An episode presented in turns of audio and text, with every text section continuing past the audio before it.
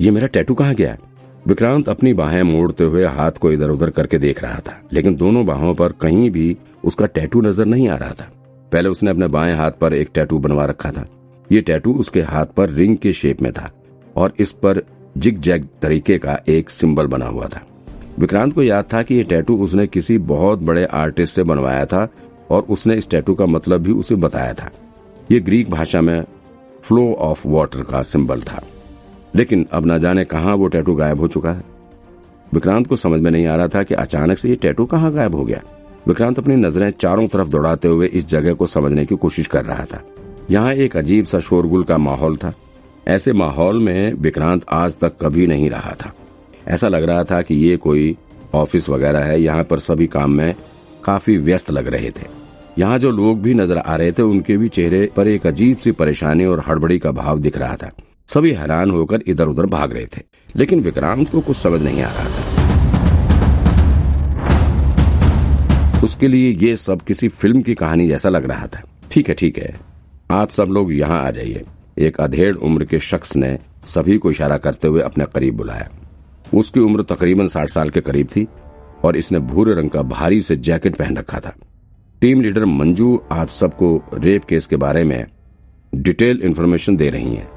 आप लोग ध्यान से सुन लीजिए, क्योंकि आज रात को ही हम यहाँ से मूव करने वाले हैं। उसकी आवाज़ सुनते ऑफिसर के बीचों बीच भीड़ जमा हो गई। सभी लोग अपना काम छोड़कर यहाँ पर आकर खड़े हो गए। एक आदमी ने ऑफ़िस के किनारे पर पड़े हुए व्हाइट बोर्ड को सरकार कर ऑफ़िस के बीचों बीच लाकर रख दिया। इस व्हाइट बोर्ड पर कई सारे फ़ोटोज़ लगे हुए थे। साथ ही इस पर काफ़ी कुछ लिखा भी हुआ था। सब लोग इस व्हाइट बोर्ड के आसपास चेयर लगाकर बैठ गए और बड़े ध्यान से व्हाइट बोर्ड पर अपनी नज़रें गड़ा दी। विक्रांत बस मूक दर्शक बनकर इधर उधर के सीन को देख रहा था। वो अपनी कुर्सी पर ही बैठा रहा। उसे अभी भी कुछ समझ नहीं आ रहा था। विक्रांत ने अपने दाहिने कान पर हाथ लगाया। कुछ साल पहले एक गैंगस्टर से लड़ाई करते वक्त उसके कान में गोली लग गई थी, जिससे उसका कान कट गया था। लेकिन हैरत की बात यह है कि अब विक्रांत का कान बिल्कुल सही सलामत है। अब तो हैरत के साथ ही विक्रांत का दिल भी काफ़ी ज़ोर से धड़कने लग गया था। उसे ये सब बड़ा अजीब सा लग रहा था। इस वक्त वो अपना चेहरा देखना चाहता था। विक्रांत अपनी कुर्सी पर बैठे बैठे इधर उधर नज़रें दौड़ाते हुए आईने की तलाश करने लग गया। तभी उसकी नज़र सामने टेबल पर रखे एक फ़ोटो फ्रेम पर पड़ी। वहाँ पर एक आदमी की फ़ोटो रखी हुई थी, जिसने की पुलिस यूनिफॉर्म पहना हुआ था। इस फ़ोटो को देखते विक्रांत के चेहरे पर पसीना आ गया। दरअसल ये उसी का फ़ोटो था। लेकिन पुलिस यूनिफॉर्म में उसकी फ़ोटो कैसे आई, इसका जवाब विक्रांत के पास भी नहीं था। ये सब क्या है? कहा हूँ मैं? विक्रांत ने मन ही मन सवाल किया। ये मेरा पुनर्जन्म तो नहीं हुआ है, लेकिन मैं मैं पुलिस ऑफिसर कैसे बन गया? कहीं मेरा दिमाग किसी और के शरीर में तो नहीं आ गया? ऐसा भी हो सकता है क्या? विक्रांत को अभी भी याद है कि वो तो मुंबई शहर का बहुत बड़ा गैंगस्टर था। हालाँकि उसका नाम तो विक्रांत ही था, लेकिन क्राइम की दुनिया में लोग उसे विक्की डॉन के नाम से जानते थे। कुछ लोग उसे विक्की शूटर भी कहते थे। पूरी मुंबई पुलिस के लिए सिर दर्द बना हुआ था, लेकिन फिर ये सब कैसे हुआ? पुलिस की वर्दी में उसकी फ़ोटो कैसे आई?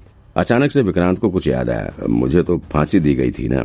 अब उसे किसी के द्वारा कही गई बात याद आ रही थी। कुत्ते की ज़िंदगी से बेहतर है सम्मानजनक मौत। ये बात विक्रांत के कानों में उस वक्त भी गूंज रही थी, जब उसके गले में फांसी का फंदा पहनाया जा रहा था।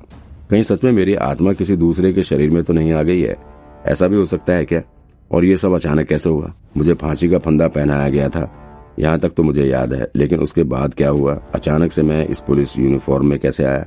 विक्रांत के दिमाग में अब जो नई मेमोरी फिट हुई थी उसके हिसाब से अब वो फिर से इस दुनिया में वापस आ गया है। लेकिन इस बार गैंगस्टर के रूप में नहीं, बल्कि एक पुलिस ऑफिसर के रूप में। वो मुंबई के क्राइम ब्रांच का इन्वेस्टिगेटर है। उसका काम क्राइम से जुड़े केस की जाँच करना है। दूसरे शब्दों में कहें तो विक्रांत अब एक जासूस, यानी के डिटेक्टिव बन चुका था। यानी कि अभी जहाँ पर विक्रांत बैठा हुआ था, ये पुलिस स्टेशन है। विक्रांत को जैसे जैसे सच्चाई समझ आ रही थी, उसका सिर भी चकराया जा रहा था। उसके सिर के ऊपर लगे पंखे के चलने की आवाज़ और आसपास का शोर उसके दिमाग में सुई की तरह चुभ रहा था। ये सब कैसे?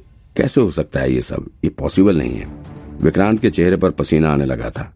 हैरान, परेशान विक्रांत ने जब अपने सिर पर हाथ फेरा तो दंग रह गया। ये ये क्या?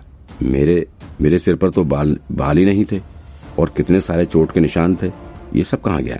दरअसल अब विक्रांत के सिर पर काफ़ी घने और लंबे बाल उगे हुए थे, जो कि उसे बहुत ज़्यादा खूबसूरत बना रहे थे। और अब उसकी उम्र भी काफ़ी कम लग रही थी। देखिए, इस महीने की 12 तारीख तक हमारे पास तीन रेप केस की घटनाएँ सामने आ चुकी हैं। इस वक्त एक लेडीज़ इन्वेस्टिगेटर्स व्हाइट बोर्ड के सामने खड़ी होकर सबको किसी रेप केस के बारे में बता रही थी। विक्रांत ने पहले कभी इस लेडी ऑफिसर को देखा ही नहीं था। लेकिन उसके माइंड में जो नई मेमोरी फिट हुई थी, उसकी मदद से उसे पता चला ये lady officer crime investigation unit के टीम बी की लीडर थी। इसका नाम मंजू सचदेवा है। और ये इन्वेस्टिगेशन यूनिट की सबसे तेज तर्रार ऑफिसर के रूप में जानी जाती है। अभी तक जितनी भी विक्टिम्स हुई हैं, वो सभी यंग लड़कियाँ ही हैं। और जो थोड़ी मॉडर्न लाइफ जी रही है, उन्हीं को ये रेपिस्ट अपना शिकार बना रहा है। टीम लीडर मंजू ने सबकी तरफ़ देखते हुए कहा, क्योंकि अभी तक जितने भी केस सामने आए हैं, वो किसी बार या क्लब के आसपास ही हुआ है। और उन्हीं लड़कियों को विक्टिम बनाया गया है। जो बार या क्लब में से बाहर निकली हैं, और सारा कांड आधी रात के बाद ही किया गया है। ये रेपिस्ट साइको टाइप का लग रहा है। ये सबसे पहले लड़कियों को बहलाकर बार या क्लब से बाहर ले आता है, फिर उन्हें बेहोश करता है, और फिर लड़कियों का रेप करता है। रेप करने के बाद ये उनके ऊपर टॉयलेट भी करता है। ओह, टॉयलेट करने की बात सुनकर सभी इन्वेस्टिगेटर्स के चेहरे पर अजीब से रिएक्शन देखने को मिला। फॉरेंसिक टीम ने इस यूरिन का टेस्ट भी किया है। जिससे पता चला कि ये तीनों ही रेप एक ही आदमी द्वारा किए गए हैं। और हाँ जो लास्ट विक्टिम थी, उसने उस रेपिस्ट से खुद को बचाने के लिए उससे फाइट भी की थी। रेप करते टाइम उसको होश आ गया हो तो उसके नाखूनों में इस रेपिस्ट का ब्लड सैंपल भी आ गया है। हमने इस ब्लड सैंपल को भी टेस्टिंग के लिए भेज दिया है। टीम लीडर मंजू सचदेवा अभी इस केस के बारे में एक्सप्लेन ही कर रही थी कि उस जैकेट वाले आदमी ने विक्रांत की तरफ़ देखते हुए कहा, ओ हेलो तुम इधर क्या कर रहे हो? आज सबको रात भर काम करना है। जाओ जाके सबके लिए कॉफ़ी लेकर आओ। विक्रांत ने उसकी तरफ़ ध्यान से देखा। ये कोई और नहीं, बल्कि टीम का कैप्टन पुष्कर था। दरअसल पुष्कर और विक्रांत ने एक साथ यहाँ पर ड्यूटी स्टार्ट की थी। लेकिन वो शुरू से विक्रांत से द्वेष रखता था। हमेशा विक्रांत को नीचे गिराने की कोशिश करता था। पहले वाला विक्रांत काफ़ी सीधा था, और वो पुष्कर से डर कर रहता था। कभी भी वो पुष्कर के आगे बोलने की हिम्मत नहीं दिखाता था। पुष्कर थोड़ा चापलूस किस्म का इंसान है, इसलिए उसने जल्दी से प्रमोशन भी ले लिया था, जबकि विक्रांत अभी भी क्राइम इन्वेस्टिगेशन डिपार्टमेंट में इंस्पेक्टर ही था। पुष्कर हमेशा विक्रांत को नीचा दिखाने की कोशिश करता था। आदत के अनुसार आज भी उसने वही हरकत की, लेकिन शायद उसे ये बात पता नहीं थी। नहीं पता थी कि अब विक्रांत पहले वाला सीधा साधा विक्रांत नहीं रह गया था। उसके अंदर अब गैंगस्टर विक्रांत का दिमाग आ चुका है। भले ही उसका चेहरा और शरीर पहले वाले सीधे साधे विक्रांत जैसा ही है। लेकिन अब उसका दिमाग मुंबई शहर के सबसे बड़े गैंगस्टर विक्रांत सक्सेना उर्फ़ विक्की डोन का है, जो कि बात बात पर लोगों की जान लेने में भी गुरेज नहीं करता था। पहले वाले विक्रांत को तो पुष्कर के साथ ही बाकी के इन्वेस्टिगेटर्स भी बुरा व्यवहार करते थे और वो चुपचाप खड़े रहकर सबकी बातें सुनता था। लेकिन अब ये गैंगस्टर विक्रांत भला कैसे किसी की तेज आवाज़ बर्दाश्त कर सकता था? ओए, सुनाई नहीं पड़ा क्या? मैंने कहा कि सबके लिए कॉफ़ी लेकर आ। पुष्कर ने विक्रांत को घूरते हुए गुस्से से भरे लफ्जों में कहा, अब विक्रांत के बर्दाश्त की सीमा पार हो चुकी थी। उसने ज़ोर से टेबल पर हाथ पीटते हुए कहा रुक लाता हूँ। पहली बार विक्रांत को किसी ने गुस्सा होते देखा था। खुद पुष्कर भी दंग रह गया। इस चूहे को कब से जबान आ गई? खैर, विक्रांत की आँखों में गुस्से की ज्वाला देखकर पुष्कर की हिम्मत आगे बोलने की नहीं हुई। वो दूसरी तरफ़ नज़र फेर कर बैठ गया, लेकिन विक्रांत के इस व्यवहार ने सभी को हैरत में डाल दिया। दरअसल विक्रांत के व्यवहार में ये परिवर्तन अभी कुछ देर पहले ही हुआ है। अभी जब थोड़ी देर पहले उसे फांसी दी जा रही थी, तभी उस गैंगस्टर विक्रांत की आत्मा सीधे साधे पुलिस वाले विक्रांत में आ गई है। पुष्कर और विक्रांत के बीच के इस नोकझोंक की वजह से मंजू को भी थोड़ी दिक्कत हुई। वो कुछ पल के लिए रुक गई और फिर जब उसने देखा कि माहौल शांत हो गया, तब वो आगे की इन्फॉर्मेशन देने लगी तब तक एक यंग एज की लड़की उठकर पुष्कर की तरफ़ आई। इसने आँखों पर चश्मा चढ़ा रखा था। सर, मैं ले आती हूँ ना। सबके लिए कॉफ़ी। इतना कहकर वो ऑफ़िस की पेंट्री की तरफ़ चली गई। इस लड़की का नाम सुनिधि था। सुनिधि राणा। इसको अभी ड्यूटी ज्वाइन किए एक महीना भी नहीं हुआ है। अभी इसका इन्वेस्टिगेशन डिपार्टमेंट में ट्रेनिंग पीरियड ही चल रहा है। सुनिधि जब से इस डिपार्टमेंट में आई है, तब से वो विक्रांत को सबके द्वारा परेशान होते ही देख रही है। विक्रांत काफ़ी स्मार्ट है और बहुत सीधा है। तो सुनिधि के दिल में हमेशा से उसके लिए एक सॉफ्ट कॉर्नर था। वो मनी मन विक्रांत को पसंद करने लगी थी। कई बार तो ऐसा भी होता था कि वो विक्रांत को सीनियर की डांट से बचाने के लिए उसकी गलती अपने सिर पर ले लेती थी। आज भी वैसा ही हुआ। जब सुनिधि ने देखा कि पुष्कर विक्रांत को परेशान कर रहा है तो वो खुद ही बीच में आकर बोलने लगी। और उसने पुष्कर से कह दिया कि मैं ही कॉफ़ी बना दूँगी। सुनिधि को विक्रांत की तरफ़ से बोलते हुए देख पुष्कर विक्रांत को देखकर उसे घूरने लगा। विक्रांत भी भला कैसे शांत रह सकता था। वो भी पुष्कर को गुस्से से तरेर रहा था। विक्रांत जानता था कि इस वक्त उसे अपने गुस्से पर कंट्रोल करना होगा, क्योंकि अभी ऑफ़िस की सीरियस मीटिंग चल रही है। विक्रांत के दिमाग में अभी भी उसके पिछले जन्म की बातें घूम रही थी। जिस कत्ल के लिए उसे फांसी की सजा सुनाई गई थी, विक्रांत ने वो मर्डर किया भी नहीं था। दरअसल जिस गैंग के लिए विक्रांत काम करता था, उसने ही विक्रांत को एक झूठे मर्डर केस में फंसाकर जेल में डलवा दिया था, और फिर विक्रांत को उसके लिए फांसी की सजा दी गई थी। विक्रांत के साथ बहुत बड़ा धोखा हुआ था। अगर आज भी उसके गैंग का बॉस मिल जाए तो फिर विक्रांत उसकी जान ले लेगा। विक्रांत गुस्से से अपनी मुट्ठी बाँध कर बैठा हुआ था। तभी सुनिधि सबके लिए कॉफ़ी बनाकर ले आई। उसने मीटिंग में बैठे सभी इन्वेस्टिगेटर्स के आगे कॉफ़ी रख दी, और फिर अंत में वो विक्रांत के पास भी कॉफ़ी लेकर पहुँची। ये लीजिए सर, आपकी स्पेशल कॉफ़ी दो बैग शुगर के साथ सुनिधि ने मुस्कुराते हुए कहा, सर, आज हम लोग पूरी रात ओवर टाइम कर रहे हैं, लेकिन आप परेशान मत होइए। हम कर लेंगे। ओके। विक्रांत ने सुनिधि की बातों पर कोई रिएक्शन नहीं दिया। वो भी कॉफ़ी रखकर वहाँ से तुरंत ही चली गई। अब तक मंजू केस के बारे में इम्पोर्टेंट इन्फॉर्मेशन दे चुकी थी। उन्होंने प्रेजेंटेशन देना बंद कर दिया था। वो व्हाइट बोर्ड के सामने से हटकर वापस अपनी चेयर पर बैठ गई और फिर एक लगभग पचपन या साठ साल का व्यक्ति सूट पहने हुए व्हाइट बोर्ड के सामने आकर खड़ा हो गया। इसका नाम था मार्कंडे डिसूजा। ये मुंबई पुलिस में डीसीपी पद पर काम करते हैं। इन्हें सब डीसीपी डिसूजा सर कहकर बुलाते हैं। डिसूजा सर की छवि पुलिस डिपार्टमेंट में बहुत ही ईमानदार और सख्त पुलिस ऑफिसर की है। वो बहुत ही सीरियस होकर काम करते हैं। आज तक किसी भी पुलिस वाले ने डिसूजा सर को मुस्कुराते हुए भी नहीं देखा था। डिसूजा सर अपनी चेयर से उठकर व्हाइट बोर्ड के सामने आकर खड़े हो गए। ए, डिसूजा साहब ने हल्की सांस छोड़ी और फिर बोलना शुरू किया। तो आप लोगों को केस के बारे में सब कुछ पता चल ही गया है। अभी तक जो भी इन्फॉर्मेशन हमारे पास थी, आपको दे दी गई है। मुझे पता है कि अब आप लोगों को आराम नहीं मिलने वाला है। वैसे भी ये आराम का वक्त भी नहीं है। ऑलरेडी तीन रेप केस हो चुके हैं और हमें अब बहुत अलर्ट रहना है।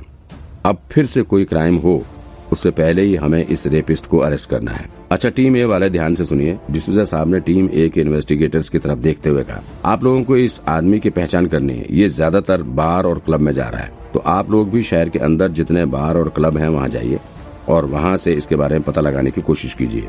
वहाँ लोगों से पूछताछ कीजिए, सीसीटीवी फुटेज और आसपास के एरिया के कैमरे खंगालिए। यहाँ तक कि क्लब की पार्किंग में खड़ी होने वाली सभी गाड़ियों का भी रजिस्ट्रेशन नंबर निकाल कर उन्हें ट्रेस कीजिए। कहीं से कोई भी एविडेंस छूटना नहीं चाहिए, okay? Yes sir team A के इन्वेस्टिगेटर्स एक सुर में बोल पड़े। और टीम बी को अपराधी का आइडेंटिटी निकालना है। डिसूजा ने अब टीम बी की तरफ़ देखते हुए कहा, हमारे पास कल प्रिंट का ब्लड सैंपल है और यूरिन सैंपल भी है तो आप लोग आसपास के सभी हॉस्पिटल जाइए और वहाँ सैंपल मैच कराने की कोशिश कीजिए। वैसे ब्लड सैंपल से ज़्यादा हेल्प तो नहीं मिलेगी, लेकिन फिर भी आप लोग कोशिश कीजिए। अगर ये अभी हाल फ़िलहाल में किसी हॉस्पिटल में अपना इलाज करवाने गया होगा तो हो सकता है कि कुछ क्लू मिल जाए। और हाँ मोबाइल नेटवर्क। जिस एरिया में ये केस हुआ है और जिस टाइम पर हुआ है, उस टाइम वहाँ जितने भी मोबाइल फ़ोन एक्टिव थे, उनकी भी डिटेल निकालिए। कॉल डिटेल वगैरह भी निकालिए। वहाँ से भी काफ़ी कुछ पता लग सकता है। Okay everyone understand any doubt decision ने अंत में कहा। नो सर सभी इन्वेस्टिगेटर्स एक सुर में बोल उठे। ओके फिर। सबको अपना काम समझ में आ गया है? तो अब आप लोग अपने काम पे लग जाइए।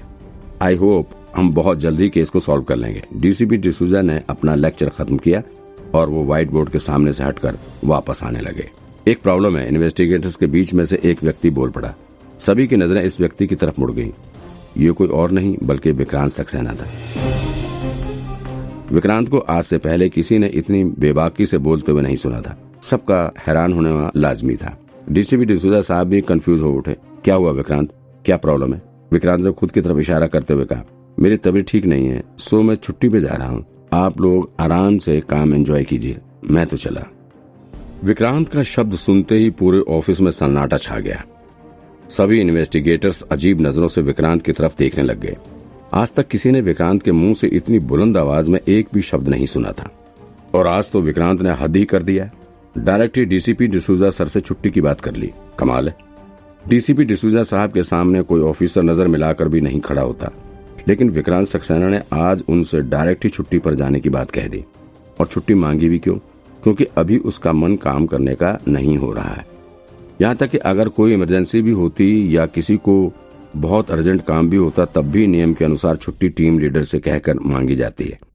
कहा विक्रांत की आवाज़ अपने टीम मेट के आगे नहीं निकलती थी और कहा आज उसने डायरेक्ट ही डीसीपी डिसूजा के सामने ही खुद की छुट्टी पर जाने का ऐलान कर दिया।